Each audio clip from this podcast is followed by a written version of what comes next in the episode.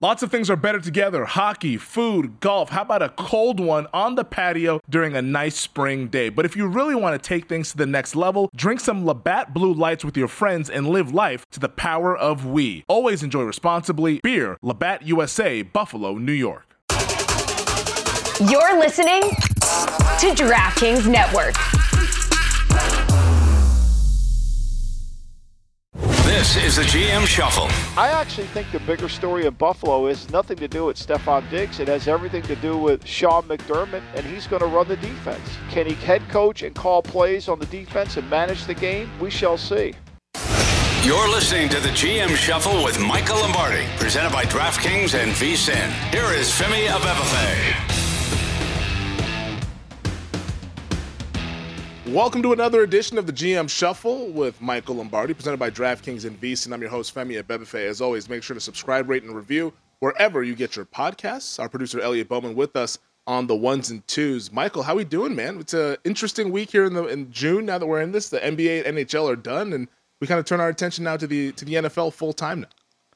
Well, we do the NFL full time, and you know NFL ends pretty much this week. Every coaching yeah. staff around the league after today, the the Chiefs actually get their Super Bowl championship rings tonight, and then everybody scurries away for a month long vacation. So it's going to be you and I creating content, and of course we got our literature and liter- uh, and leadership series, which brings me to the point. You know, we were scheduled to uh, talk to Lizzie Gottlieb on Monday and unfortunately she just couldn't do it because her father robert gottlieb was in the hospital uh, and he passed away uh, yesterday. He was the ultimate editor of all books. I think he edited over 600 to 700 books uh, and he is probably the greatest editor in our lifetime. And unfortunately, he and Robert Caro had worked together for over 50 years, collaborating on the Caro books, and mm-hmm. and he quite couldn't make it to finish the fifth and final volume on LBJ. So our condolences to Lizzie Gottlieb, and hopefully yeah. we can get her back to discuss Turn Every Page, the documentary she did on these two great men.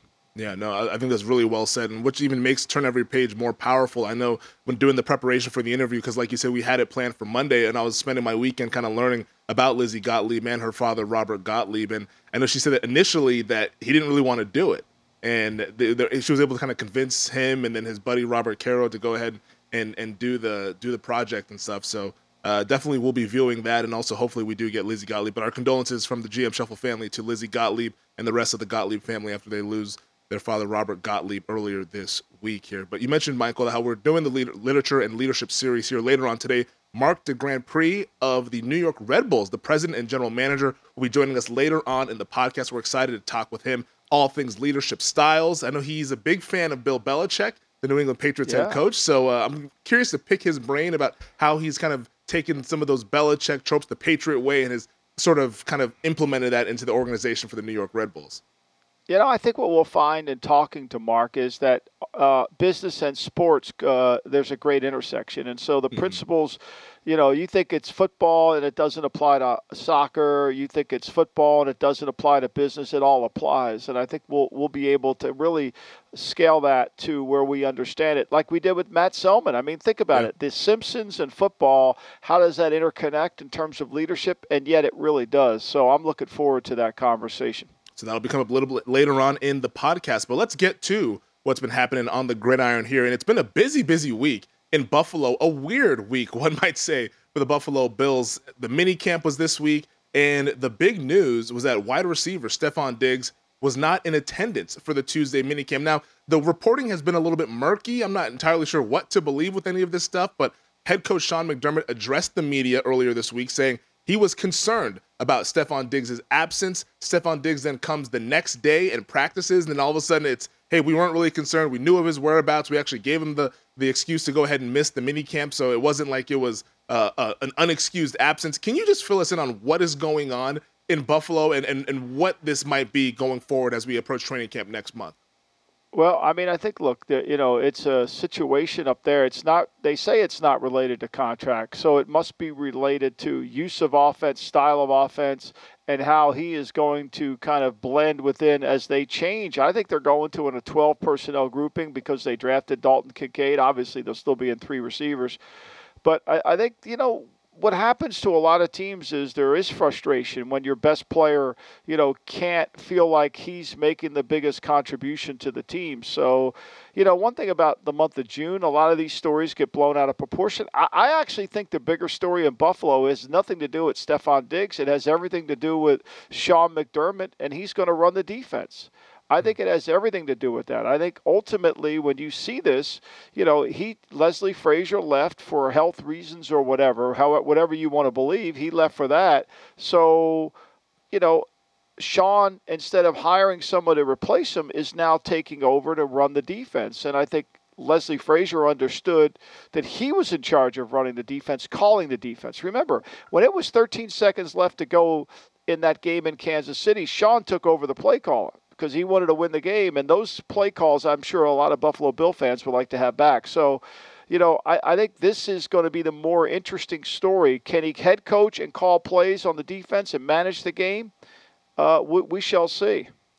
You mentioned Diggs and the usage maybe being what's the crux of the issue. I mean, he got the ball quite a bit last season 154 targets, 108 catches, second most receiving yards in his career, the most receiving touchdowns in his career. Is it maybe the Bills are kind of shifting what they do offensively. You mentioned they're going to go to a 12 personnel team now that they have Dalton Kincaid. But Kincaid, I mean, is he really a traditional tight end, or is he more of one of those those detached guys that's more of a slot kind of tight end that is essentially a kind of a pseudo wide receiver? I think to me, you know, they need more power in what they do, right? I mm-hmm. think for the Bills to be able to take that next step, and they were 13 seconds away from doing it two years ago. But to take that next step, they have to have more physicality in both lines. I think that's been the mandate, and I think that's what has to happen. And they can't rely on Josh Allen's skill as a runner to do that. They've got to have that ability to handle power. I mean, they got pushed around by Cincinnati's backup offensive line in the in the, in the divisional round. So they need, to me, I think that. I think what people often confuse is the willingness to run the ball as as it affects analytics, right? And that has nothing to do with it. Running the ball is about controlling it. I was listening to Larry Brown. He was on a podcast, uh, which in the next block we must, must, must talk about Doc Rivers' interview with Bill mm. Simmons on the Simmons podcast. I thought it was very revealing, but we'll get to that in the next block. The the, the the thing that Brown was talking about as it relates to analytics, Larry Brown had this great saying. He said, "Look, I, I learned analytics when I was 14 years old. That you know, I knew the difference between a good shot and a bad shot. I knew the difference between a player in foul trouble and a player that wasn't in foul trouble. I knew the difference between the team that leads in rebounding typically helps that self win. I knew the team that plays the best defense usually wins. So, you know, when you boil down all the analytics, they say, well, you can't run the ball, you got to throw it. I agree, you got to throw to score, you got to make chunk plays, but you got to control the game too. And you got and football going back to the the 1920s is still a game of physicality it's still a game of who's the most physical will win. It is not a game of float like a butterfly. You know, it's not a game where you you you have to kind of just play within your skill set. You know, the 49ers for all that West Coast nonsense were a physical team when they needed to be. And I think that's what Buffalo needs to get to. It's interesting that you bring up the 49ers, Derek, because uh, recently on a podcast for at the Ringer, George Kittle was talking about how the what's the secret behind the sauce of the 49ers making explosive plays in the passing game. He said, quote, about Kyle Shanahan, if he wants to set up a play action pass or bootleg, he will call a run play that he knows isn't going to work.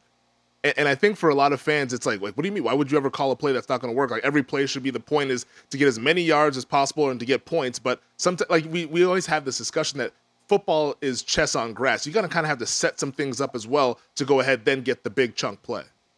Yeah, I, I, mean, and that's what I wrote a column for VSiN's uh, Pro Betting Guide, and I talked about play callers. You know, we only talk about play callers when the play's successful, right? Mm-hmm. We never talk about a great play call that gets you out of a bad play. We never talk about a great play call that limits the that limits the the, the negativity within the offense or the adjustment. You know, and I think what Kittle often was saying too is is the fact that Kyle does a great job of attacking the weaknesses within the scheme and tacking the specific adjustments within the scheme. See, Walsh used to say this all the time. Anybody can design run pass plays, but it takes an innovative coach to design the running game. And we often over, overlook that because the running game is still, for all the analytical talk, going back to Larry Brown at 14, living in Long Beach, Long Beach, uh, New York. playing on the Billy Crystal team there. It, it's still a game of of of we've got to be physical, we've got to play defense, we've got to do all those things.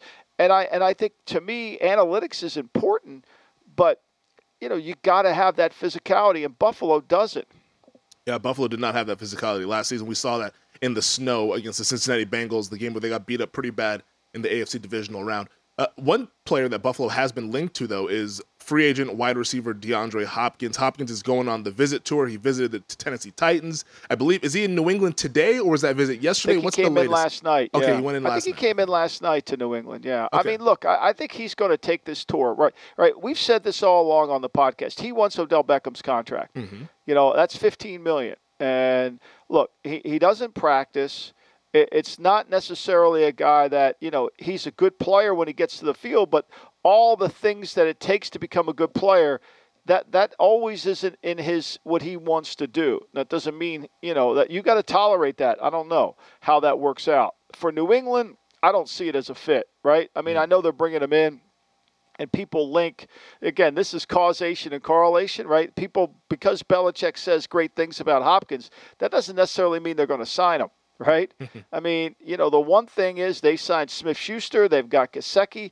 I think Hopkins is an inside slot receiver now at this point in his career. When he lines up on the outside, that speed uh, is never there. It's always a jump ball. So I think this is going to go on. Tennessee brought him in. It's interesting. Somebody in the league told me Tennessee brought him in and they wined and dined him. The problem was they flew him on a Southwest flight to, to, to Nashville. I don't think that went over so well. So, you know, I mean, if you're going to wine and dine somebody, don't put them on a Southwest flight. No disrespect to Southwest because uh, Southwest is always yeah, good. Yeah, they can sponsor if they want to. yeah, if they want to. But if you're going to wine and dine them, I think that. I, I think Hopkins is going to take time. I, I, to get okay. this Beckham contract, it's going to be a little bit. He'll do a one year deal, I think. Yeah. However, that one year deal has got to be of, of a high number. Would New England pay that? Look, New England has huge cap room next year. They could certainly do it. Teams, but you're borrowing on next year's cap to do it for this year. Will he will he will he move the needle to to make them a you know, would he improve their team? Yeah. I, I actually think Dalvin Cook would improve the the Patriots team more than Hopkins. Well, let me give you one last question on Hopkins. You said it's not a fit. Then why bring him in?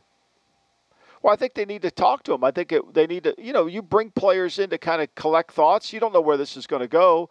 Uh, you know, the one thing you do know is if his price comes down, you've spent time, and then I think it con- confirms. I think sometimes in in in, in talking about play, you want to confirm things mm. as much as you want to find out things. Gotcha. You're doing the homework. It's all part of the process. Doing the homework there versus just making an assumption and thinking that hey, this is a guy that's not going to fit with us.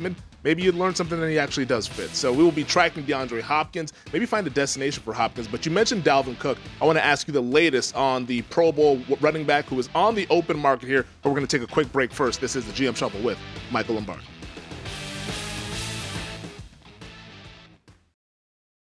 The NBA playoffs are heating up, and so is the action at DraftKings Sportsbook, an official sports betting partner of the NBA. With same game parlays, live betting, odds boosts, and so much more, don't miss out as the NBA postseason winds down. I mean, these second round playoffs have been unreal, and we have the conference finals now on the horizon. Make sure you get all those futures bets in before the value disappears. And if you're new to DraftKings, you got to check this out. New customers bet 5 bucks to get 150 in bonus bets instantly. Download the DraftKings Sportsbook app now and use code SHUFFLE. That's code SHUFFLE for new customers to get 150 in bonus bets when you bet just 5 bucks only on DraftKings. The crown is yours.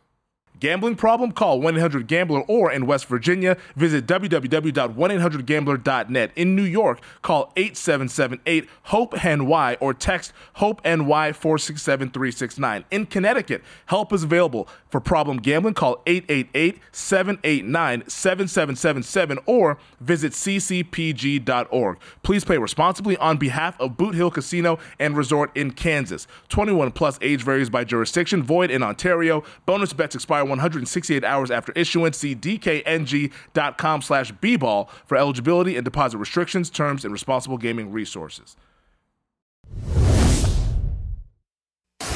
You're listening to the GM Shuffle with Michael Lombardi, presented by DraftKings and VSIN. Here is Femi Abebefe. Before we get to Dalvin Cook, I want to ask you one last thing about DeAndre Hopkins. Where's he going next on his tour? Is, is, is, there anything else that's reported out there, or is it? I, I haven't heard that. Okay. I don't know where he's going next. Uh, you know, true, true. it doesn't sound like. I think a lot of, te- you know, like I've said before, you only take tours when you're trying to drive up interest, right? Mm-hmm. And so I think that that's part of what he was he's doing is he's letting people know he's out there. But I don't know where he could possibly go next. I mean, it doesn't sound like Cleveland's in play.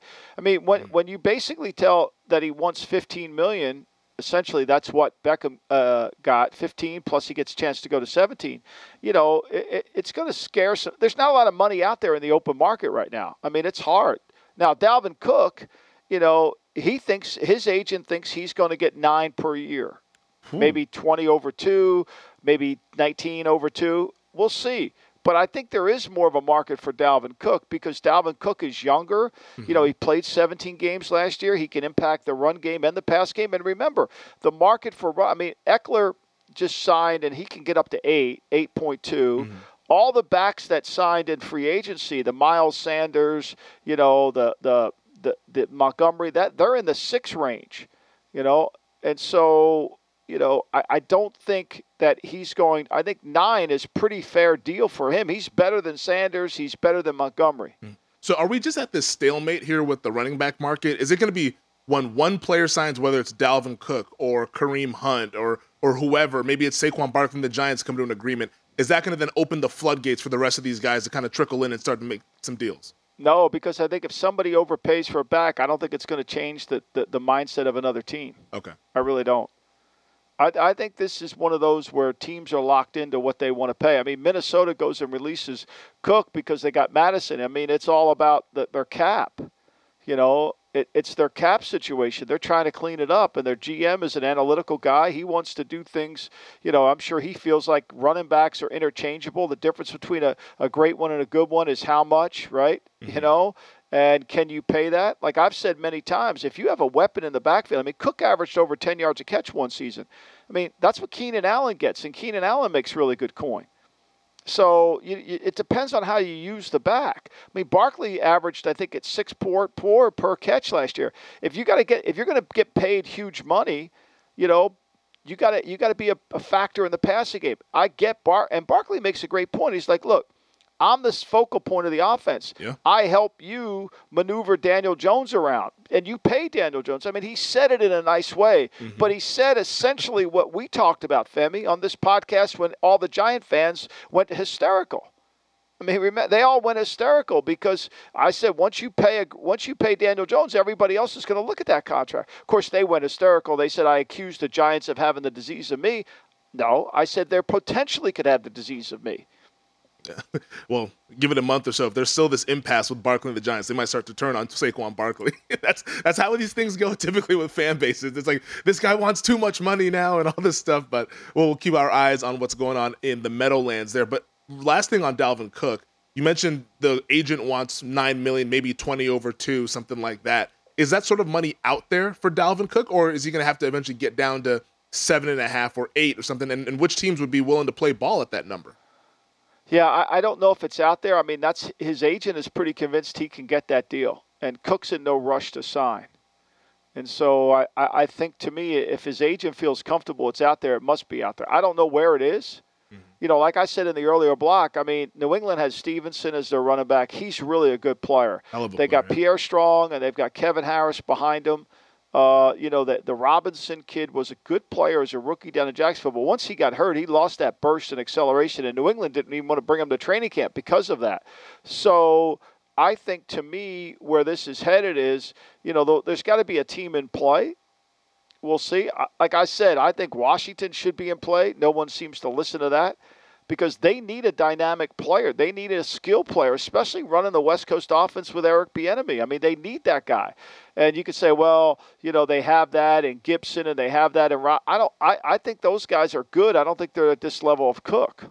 Yeah, Cook is definitely a dynamic playmaker, and that's an offense that they have. The, they have the wide receivers, that's for sure, with McLaurin and and uh, the the guy who they drafted, John Dotson. His name was escaping me there, but yeah, Dotson and McLaurin are really two dynamic wide receivers that could help out Sam Howell, the rookie there, or the second year player, I should say. Now Sam Howell, who's going to be the starting quarterback for the Washington Commanders. The Minnesota Vikings released Dalvin Cook. They also with Kirk Cousins have the situation brewing here that could come to a head a year from now because it sounds like there's not going to be any sort of contract restructure or extension for Kirk Cousins and the Vikings, meaning Right. this season will be his free agent year. He's entering into free agency next season. Is this a situation to where we all kind of expected, hey, you said it earlier to this offseason, I got to give you credit, that the, you could go ahead and trade for Cousins if you want him. He's available. If you want to go ahead and pick up the call, nobody picked up the phone to go ahead and make that call there, but it looks like we're headed toward the last year for Kirk Cousins in the Twin Cities. Well, I mean, look, you know, he, he voids, right? Mm-hmm. And he'll still carry debt with him when he voids. So that's that that he's gonna he's gonna affect next year's cap. But all these moves they're making today is to try to get their cap in some order for next season. You know, they're trying to do that. I mean, it's the same thing the Giants did this year. The Giants have spent a hard, you know, they're going through some things to get their cap in order, and they'll be in order next year. Teams have to do this. And Cousins has Cousins has been really the thorn in their side hmm. of of of being able to manipulate their cap. I mean, he's cost so much money, and you know, and he's not taking a discount. And next year he should take a discount, and he'll say, "I want to play, I want to play, I want to come back." We'll see what that number is. Yeah, everybody wants to come back but at what, price. is kind of the deal there. But for the Vikings, they drafted Jaren Hall out of BYU, the rookie. They have Nick Mullens also in that quarterback room. If they were to move on from Kirk Cousins, I mean, is it going with the developmental guy in Jaren Hall, who was a late round pick, or do they maybe go into the market next season and try to move up for one of these other quarterbacks like Caleb Williams? I know is a guy that you're high on, other people in the league high on him as well. Like, like where do they go if they were to ultimately move from Cousins a year from now? Yeah, I, I mean that. I think that remains to be seen. I think that's going to be. The, they're going to have to go through the process through the rookies, and you're going to have to get it in the draft. It depends on where they end up this season in the draft. It mm-hmm. depends on how well Cousins plays this year. But I mean, they're they're definitely looking. I mean, Kellen Mond wasn't the answer when they picked him in the third round. That was pretty clear. Yeah, I mean that was really clear. I, I, I, I think a lot of fans right now are probably thinking that, hey, is Minnesota maybe a potential quote unquote tank candidate? Now, who knows if they go that route? Kwesi Adofo-Mensah, their general manager, who you mentioned, he is very analytically driven, coming from the Cleveland Browns and that organization and all that. So I, I think that's a team to kind of keep an eye on. I know they won 13 games last year, but based on the moves that they've made, I mean, Danielle Hunter is out there available if a team wants to go ahead and call on that. Like, I think this is a team that is, I think, reshuffling and, and resetting the deck is the appropriate term, but maybe it even goes further than that and it end up being a team that's looking toward the future and trying to acquire draft picks and just kind of selling people off. I, I could see that. I think they're in a they're in a they're in a redecoration or a remodel phase. No, 100% there. Uh, I know you wanted to hit on something that you listened to on your buddy Bill Simmons over at The Ringer, his podcast. He always has a lot of great guests on, and he recently had former 76ers head coach Doc Rivers. Now, I haven't been able to listen to this podcast just yet. It's on my list of things to do here, but what was the gist of what Doc was saying in the pod with Bill Simmons?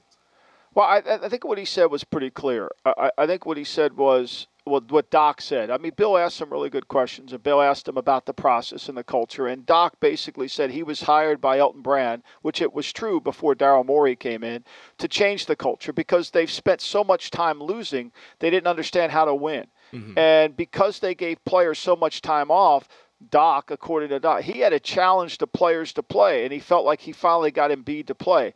But I thought the most revealing thing outside of the process, losing doesn't work in terms of culture, which I've been saying for six years, and I think Doc vindicated all those words, is the other area where I, I felt like was the most critical thing he said was again, he said, look, what Simmons said to him, what player needs to play next to Embiid? This is really important. And Doc was political when he said, well, you need another type A player, but you need somebody who's going to be able to challenge Embiid. So, really, what he was saying was Embiid's not a great leader. Embiid doesn't really connect to his teammates, he doesn't have that same thing that Jokic has. And he needs somebody to inspire him and drive him. And it can't be PJ Tucker because he's not a hmm. good enough player to do it. Hmm. So it needs to be a, like when they had Butler, that's when he played the best. It wasn't because Butler played point or Butler was it was because Butler was a good player who was could could drive Embiid and basically make Embiid become a better player. That's what they need. And that's ultimately what I've been saying because if he's your leader, he's never going to work hard enough. He's never going to be the guy like we see with Jokic is. I mean, Jokic understands what it is to be a true alpha male. Embiid's not that way. He's a secondary player. And I think that's, to me, what I've been saying all along. Is he talented? Oh, there's no doubt. Even Larry Brown said the same thing. Larry Brown said, look, I'm old school. I want him in the post. I want him in good enough shape that he can run 94 feet. He should get everybody in foul trouble. But because he goes from three point line to three point line, that doesn't always happen. And, and Brown loves the kid. But I think you have to take away the, the, the veil a little bit here. And we're seeing two coaches of Hall of Fame coaches, whether Doc's in the Hall of Fame or not, certainly his, his regular season win total will get him there, both say essentially the same thing. And hmm. that's the challenge for Philadelphia. It isn't about do we sign a point, do we sign it off? It's about can we find an alpha dog to make Embiid better? It almost to me it sounds like Embiid as a talent is a primary kind of guy, but the mentality is almost like a secondary guy. And I think if you're a general manager, and I'm sure with you being a former general manager, also a big Sixers fan, you call up the 503 area code. Call up Portland, Oregon. There's a star player out there in Portland that might be on the move that doesn't want to be a part of a rebuild. Damian Lillard, alpha dog type of mentality, a leader, has been the face of a franchise. Maybe you pair Damian Lillard with Joel Embiid. Yeah, I mean that might that might work, you know, but I think that's it. I don't know if they have any assets to get Lillard. That's the problem. Yeah. I think the reason Bradley Beal's more in play is because Washington wants to take on expiring contracts. They want to they want to destroy it. It's going to be interesting to see Washington because they've got this committee mentality, and you know how I feel about committees, right? You know, they've never dedicated a monument to a committee, so it's going to be interesting to see, you know, how they approach that in terms of their team building. Yeah, no, I think it's gonna be a really, really fascinating NBA offseason. And if none of this stuff happens and Harden ends up going to Houston or Phoenix or wherever, maybe it's Joel Embiid who's looking for a new home. And it's maybe it could be the New York Knicks, it could be somewhere else. I'm just speculating here. We're just throwing stuff on the wall. We'll see what happens. But the NBA offseason will be interesting. The NFL offseason is always interesting. But on the other side, we continue our literature and leadership series. Marc de Grandpré, president and general manager of the New York Red Bulls Major League Soccer team, joins us next here on the GM Show.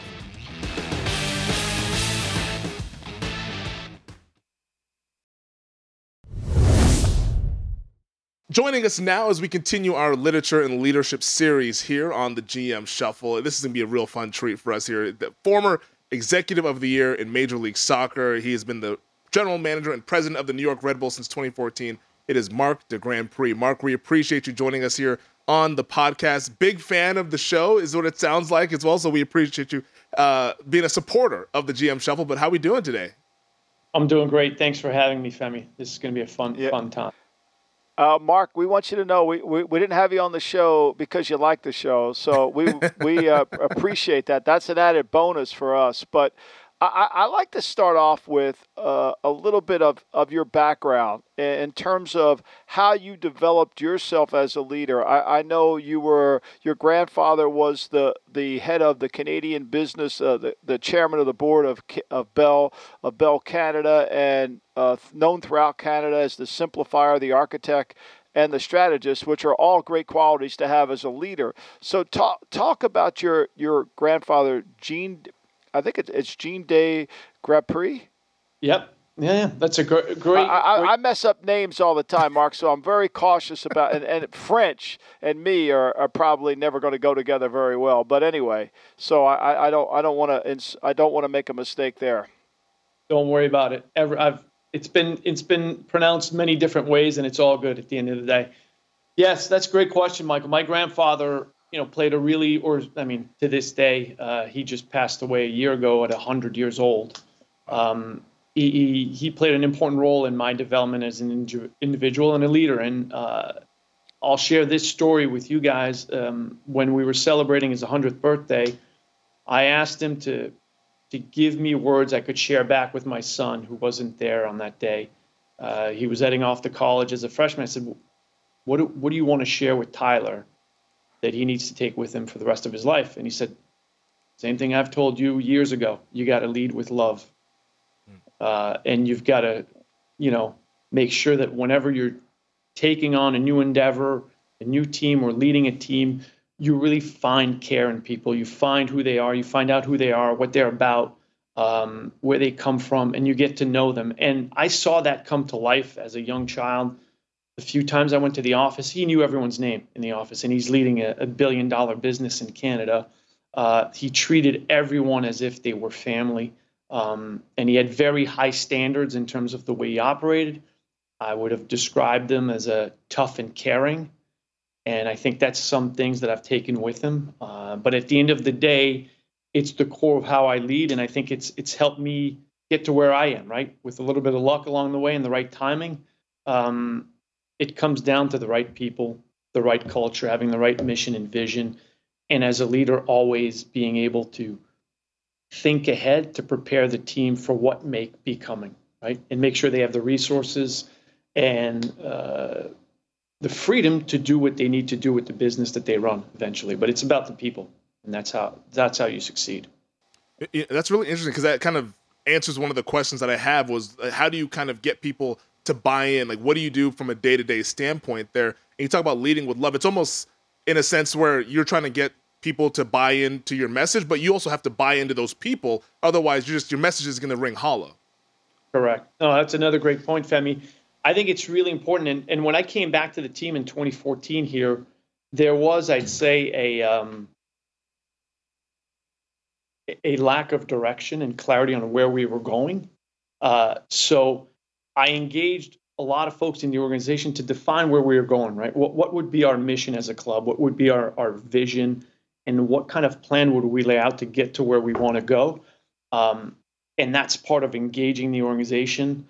And you have to be vulnerable, right? You have to, you, everyone needs to know that you don't have all the answers and never proclaimed I did, and I still don't but I've surrounded myself with really, really smart people, a group of diverse folks who have different opinions, different points of views, different experiences, and that helps us make the right decision and become better. Uh, but at the end of the day, Femi, I think it's really important as the leader that you really focus on getting to know everyone in the organization, right? Uh, and, and, I made a point of meeting with everyone when I came back here in 2014.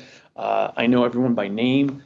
Uh, I know when their birthdays are. At the end of every year, I, I send them a handwritten note thanking them for their contribution to the club, right? Uh, and, and, those are the little things I think that make a difference that I, I drew from my, my, my grandfather, my father, uh, and other leaders I've been around throughout the years.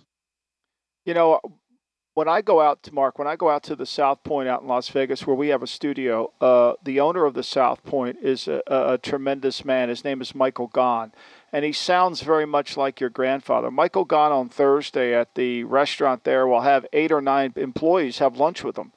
And mm-hmm. he constantly is asking them about what they can do, about their jobs. He knows their names, he knows their backgrounds.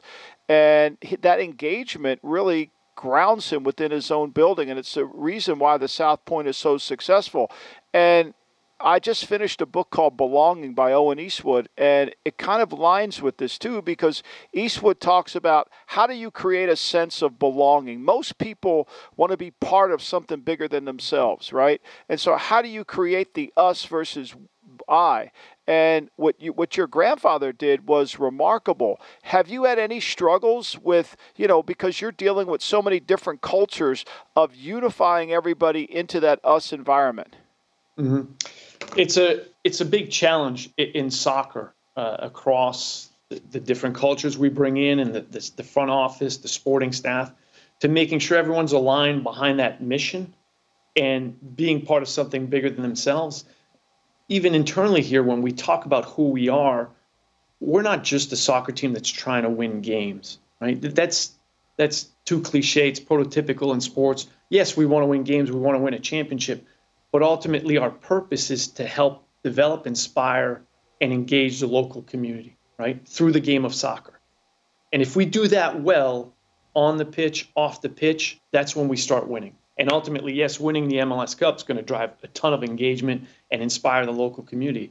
But all our all our efforts are geared towards that, and that means engaging the players to understand what they have to do in the community to drive engagement, and obviously performing on the pitch, how important that is. But from uh, Maria, who cleans the building with Israel every day uh, for the staff and, and our, our, guests when they come on game days, they understand their role in the organization, how they drive that experience, and they can drive that that engagement.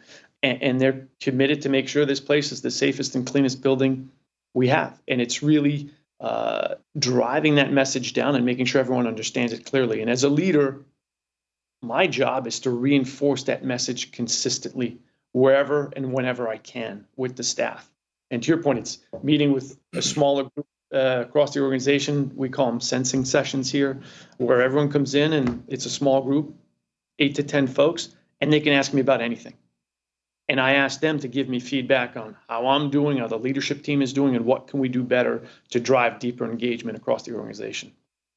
You know, Michael mentioned it earlier just in this interview here how you grew up in Canada. And for, I'm assuming for a lot of people who grew up in Canada, they play hockey as you did. So I think in doing our research, it was really cool to kind of figure out your path to the MLS. But I want you to share with our audience who might not be familiar with your story. How did you go from growing up playing hockey to an executive role now in Major League Soccer?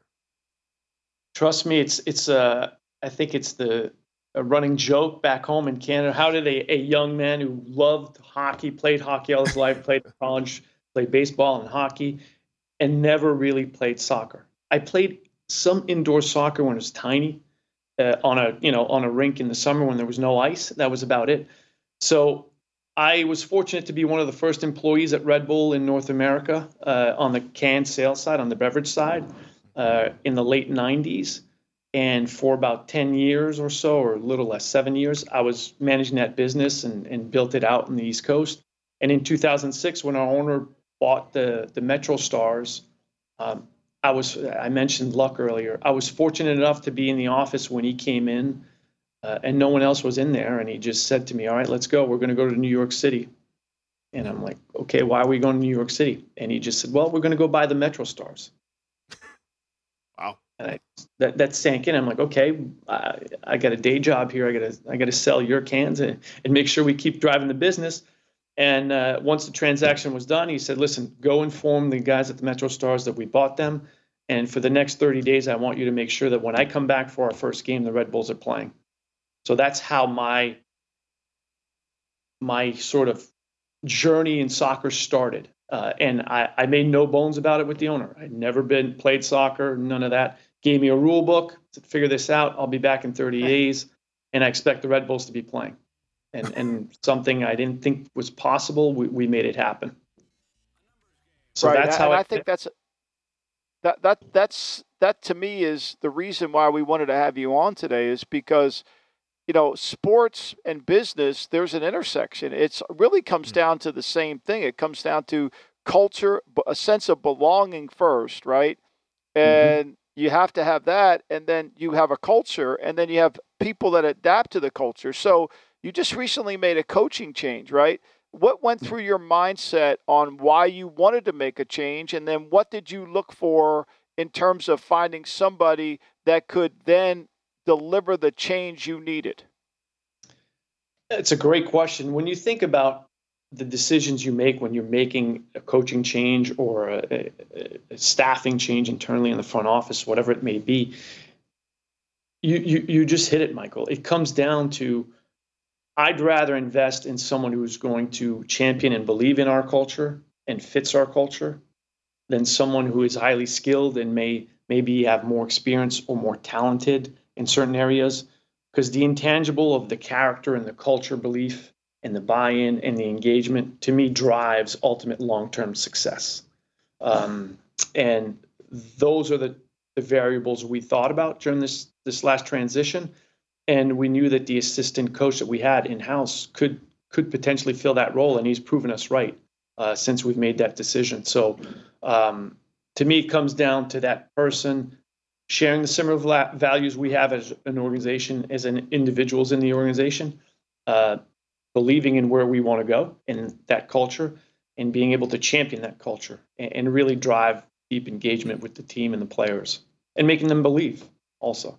Well, I want to follow up on that, Marc, there, because I think that really intersects all aspects of life, whether it's you have a job in business or you have a job in the medical field or a job in sports. Like, like why do you think it is to where oftentimes organizations overlook those traits and kind of just look at the specific, oh, what's the skill? What's the resume? What does this look like? Like, why do you think people overlook the, the traits that you would want to be able to actually fit into a culture and go more towards resume build type of stuff?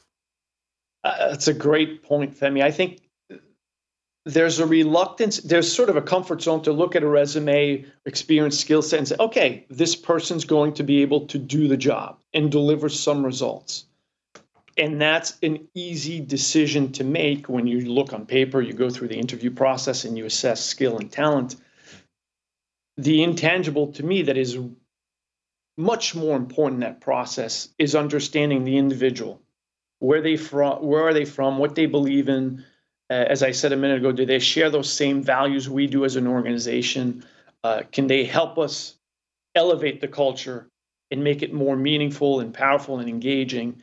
Uh, that's an intangible and something you can't measure that some folks are uncomfortable going there and making that hard decision um, and we have these debates in here oftentimes. We're, we're recruiting a new head of HR right now, and there's some folks who look at the resume and say, "Oh, experience X, Y, and Z, much stronger than candidate B for X, Y, and Z reasons." And then you've got to push and probe about their thoughts on the personality, the values of these individuals, and I, I think to me it's the difficult part of the job, uh, and also over the last few years, you've seen more of a, a shift towards thinking about those intangible uh, characteristics of individuals. And to me, it comes down to character ultimately and their their beliefs and their values and where they grew up. You know, one of the questions I ask is, don't tell me about resume. Tell me any everything that's not on the resume about who you are. Everything that occurred before you went to college and you could write on your resume. I want to know who you are and where you grew up. And you know, people who have been through tough times are more resilient. You learn th- through those conversations where they've been and what they value, and those are the things I think really make a big difference at the end of the day. Yeah, I, I completely agree. And so you, your owner, you're working for Red Bull. Your owner comes in and said, "We bought a soccer team." Were you a little intimidated by how you thought soccer? the execution of soccer to win, Amer- football as they call it, how the game needed to be played in order for the Red Bulls to become a great team. Understanding we got to build a culture, but how to play. You know, was that something that worried you because you hadn't had a background in soccer? A hundred percent. I mean, I, I that's where when we talk about surrounding each other with people who know what they're doing and are smarter than you or have different experiences. That's where it really became important to me and valuable to the organization. Defining how we would play would have to be part of our culture and our identity.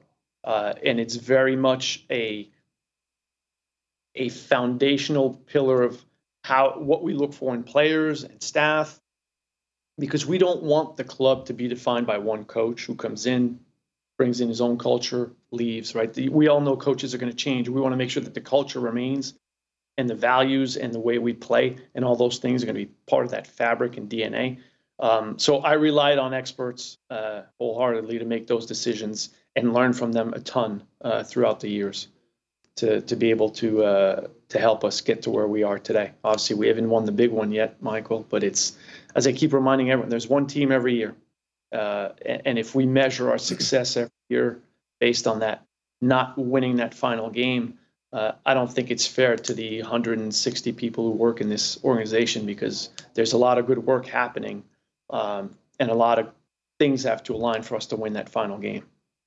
Well, you, can give yourself some credit. You guys have made the playoffs every single year since you've been there. You know, it's it, you haven't won the big one yet, but you made the postseason. Uh, and and I kind of follows to my next question here is that I, I think one of the trickier things is to get people to buy in when the results aren't immediate. And I know that you guys are chasing the MLS Cup. That's obviously the holy grail of what you want to accomplish there. But can leadership and can these philosophies be, I guess, brought into an organization without having those results immediately? Because eventually people are going to say, all right, well, well, we're not having the success that we want. So why should we be listening?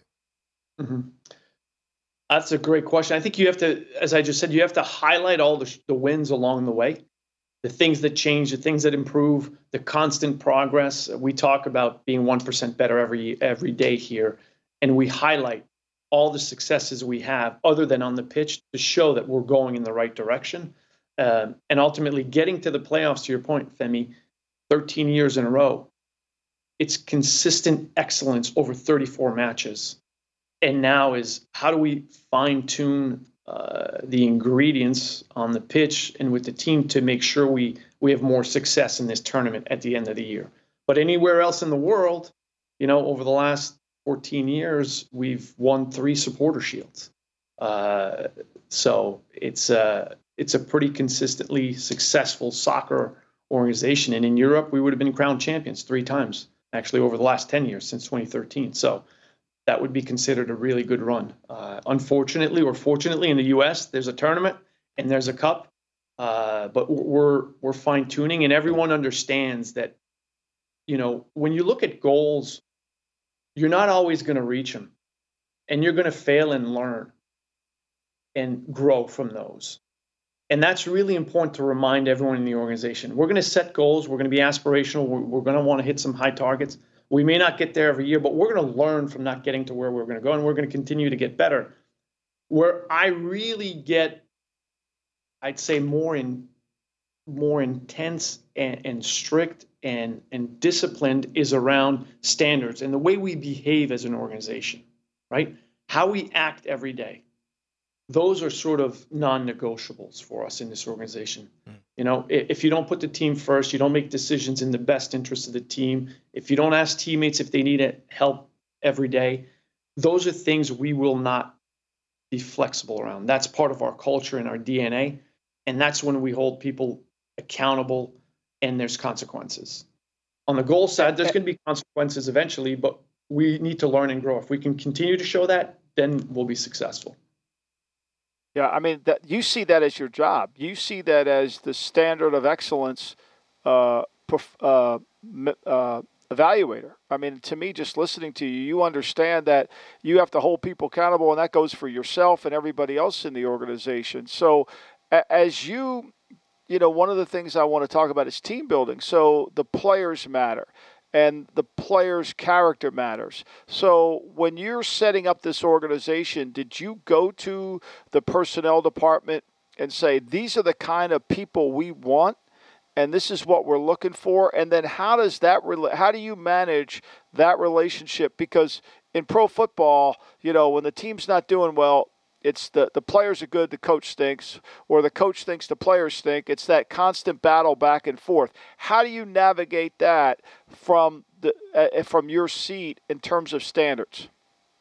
So, when you think, it's a great question, Michael. When we think about who's involved in those decisions, and our, our head of sport, our sporting directors, our scouts, they all understand the standards we have, what we look for in player, what we expect in players. Uh, and they have a very detailed, diligence system to make sure there's always going to be error, right? You're not going right. to hit, you're not going to bat a thousand every season. You're going to make mistakes. You're going to learn, but we want to minimize that risk through this process and system and the standards we've set up.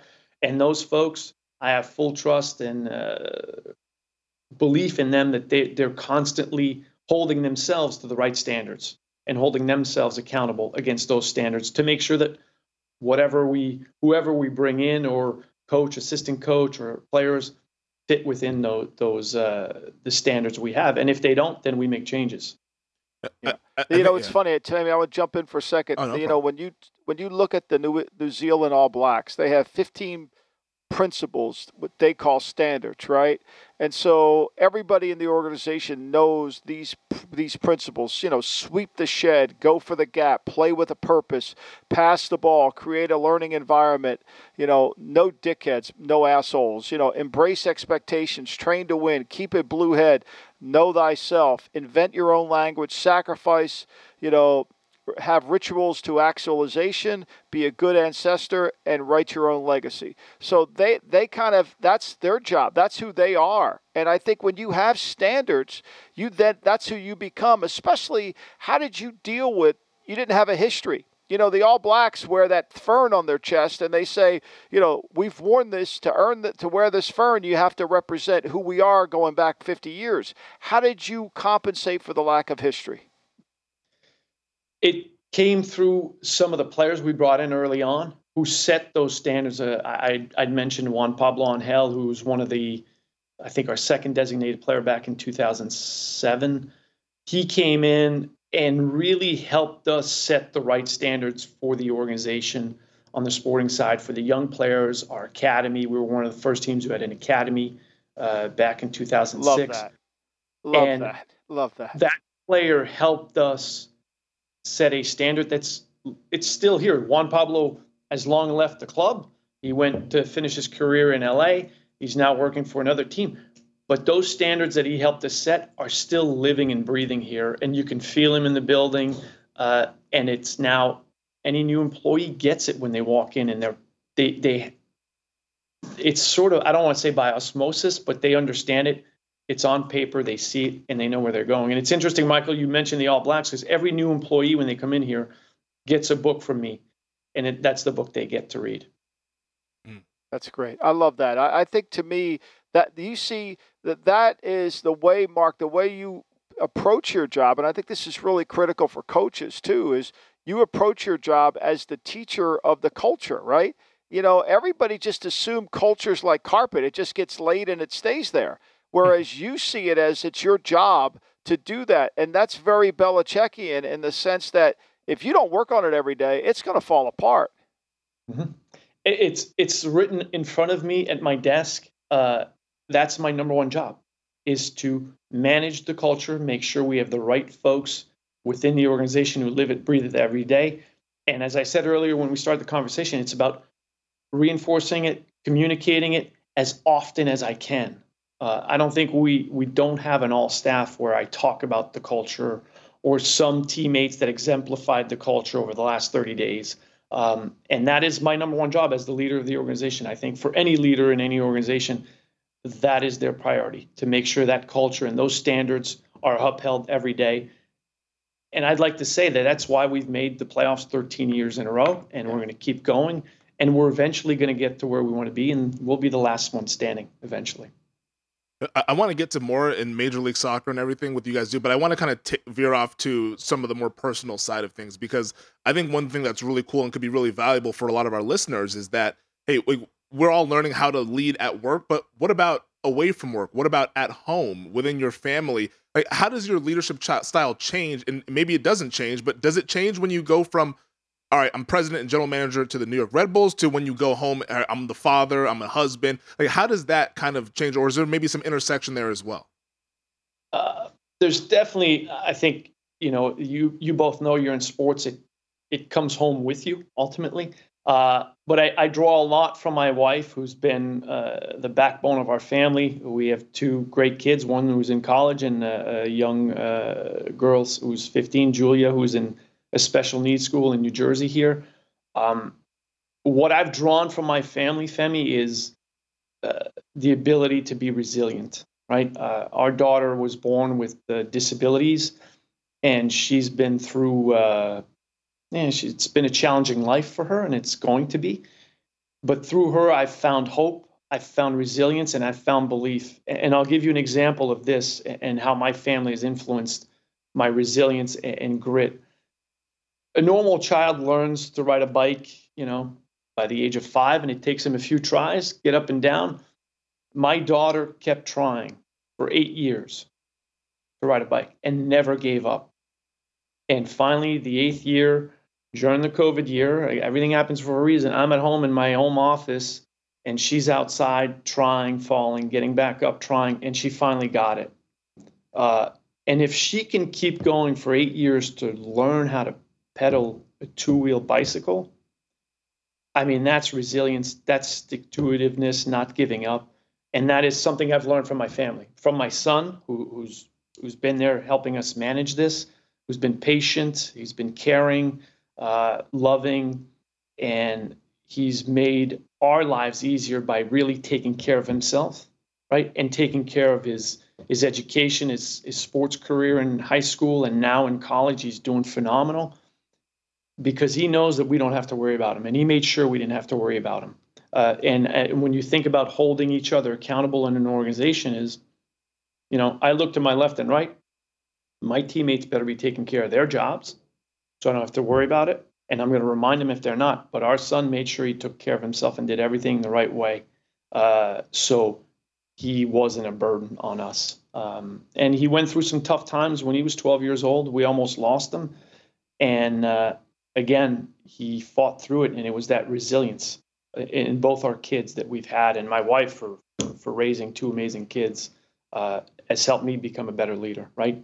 Uh, communication at home, opening that up, being vulnerable, all those things have translated to work and hopefully have made me a better leader along the way. Boy, she's that's an incredible story, yeah. Marc. I mean, she sounds like a, a, lesson in competitive stamina every single day. Mm-hmm. I mean, that that's powerful. When you have that reminder every single day in front of you, uh, for from someone else to you, it, it, it's a powerful lesson. I, I, wanted to ask you. All these things we talk about today are great, and, and I, I believe in every one of them wholeheartedly. But if the owner doesn't believe in this, there's chaos. And did you get the owner of the Red Bulls to buy into this immediately, or was this part of his DNA? Because some owners will say, "I want to do this," but he never. But they. But once it gets hard, they bail. Once the media gets on them, they bail. So talk about how your owner has allowed you to do what you need to do. Great cultures that I've seen in sports really is about the owner's willingness to allow it to establish. Pat Riley in Miami, Belichick in New England. In New England, Kraft allows it to establish. You know, same thing in Miami. Talk about your owner. I think that's a that's a great question. The relationship I had with him, being one of the first employees to to to help launch Red Bull in North America, I can't say I was close to him, but I got to know him. I was in meetings with him, and when we bought the team, I got much closer to him because I had direct relationship. He built everything I wanted to instill here is similar to the beliefs he had and how he built Red Bull, the brand. Um, so it was an easy conversation with him.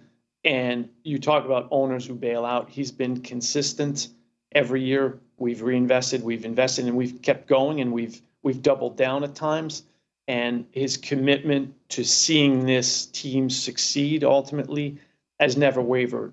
Unfortunately, we lost him last year, but his son is now uh, leading the organization and a board, and they're going to make sure that his legacy continues on. And uh, the values I shared with this organization were part of the values our owner has ultimately.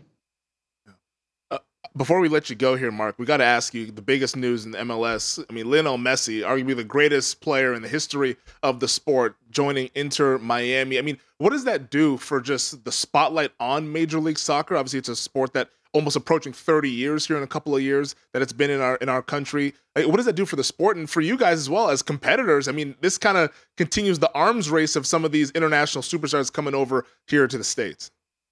What a tremendous signing by Miami, right? It's it's amazing for the league. You saw what it did. I'm watching the NBA Finals, the pregame show, and they're talking about uh, the Heat uh, the Panthers in the finals, and then Messi in Miami, right? That would have never happened in the MLS. That would have never happened. Uh, the MLS being talked about during the NBA finals. So the interest we got in the game instantly was sold out in a matter of minutes here locally, uh, and every away game and their home games are all sold out. I think it elevates the platform for MLS to become uh, relevant awareness across the globe. You're going to see the Apple subscriptions skyrocket around the globe because everyone's going to want to see Messi uh, in his last few years. Um, and it also, to your point, Femi, it's going to put more pressure on all the owners to continue to invest in the product to make sure we keep elevating the talent that's on the pitch in MLS, right? And mm-hmm. we have the World Cup coming here in a few years. This is just another great step in us getting better, continue to invest in our product and become much more relevant on a global platform. And ultimately, that's what we want to be. And in North America, we want to be in the top four at some point, and we're going to get closer. And Messi's going to help us get there. Yeah. Before we let you go, I want to know three. We mentioned Legacy, which is an incredible book. Uh, two other books that you absolutely have changed your leadership style, and then what are what books are you currently reading right now? Great question. Right now, I'm I'm reading uh, "Let Them Lead." It's by John Bacon. It's literally a high school hockey coach in Michigan that talks about his story of becoming a coach of a team that was underperforming and then becoming. Uh, I, I think they became state of their champions of their sectional, but the process he went through to get there. So I that's what I'm reading right now. It's a great book. I'm listening to Luke Russert's book as well. Um, books that have influenced me. Boys in the Boat is one that I've really enjoyed and that I've, I've yeah. shared with uh, my leadership team over the years. Really good book about, I mean, the importance of being in sync as a team, right? You can't get more in sync than on a, a, a a boat where you're rowing together. If one person is not in sync, you can't get there. And it, it really defines teamwork, communication, and being together. So I love that book. One that everyone should read that I've reread recently How to Win Friends and Influence People. I tell it's a simple book, but it's an important book because at the end of the day, it all comes down to relationships. Um, so those two are important. And then um, I would say also, uh, you know, one that I, I really enjoyed was the the Bill Walsh book, right? The score will take care of itself. Uh, that's important, and I love the Ian O'Connor book on Bill Belichick as well. Yeah, that's awesome stuff there. I think this has been a really fun conversation, Marc. We appreciate you taking the time to join us here on the GM Mark, Shuffle. Thank you. I'm a I Red mean, Bull fan now. I promise yes. you that. That's awesome. Love it. Appreciate Thanks for having me, guys. This has been really a pleasure. I'm, I'm a Seattle guy. Obviously, I root for the Sounders, but if they're not playing the Sounders, I will be rooting for the New York Red Bulls. There, you guys, in the pursuit of the elusive MLS Cup. Now, it's gonna be a lot of fun tracking you guys the rest of the season. If there's a lesson that's to be learned, lead with love, and that's what we're gonna do here on the GM Shuffle podcast. Marc de Grandpré, we appreciate you taking the time to join us here. That does it for this edition of the GM Shuffle. Thank you to our producer Elliot Bowman with us on the ones and twos. Thank you to DraftKings. Thank you to VSiN. Thank you to you, Michael. Once again, thank you to Marc de Grandpré, and we will talk to you guys on Monday.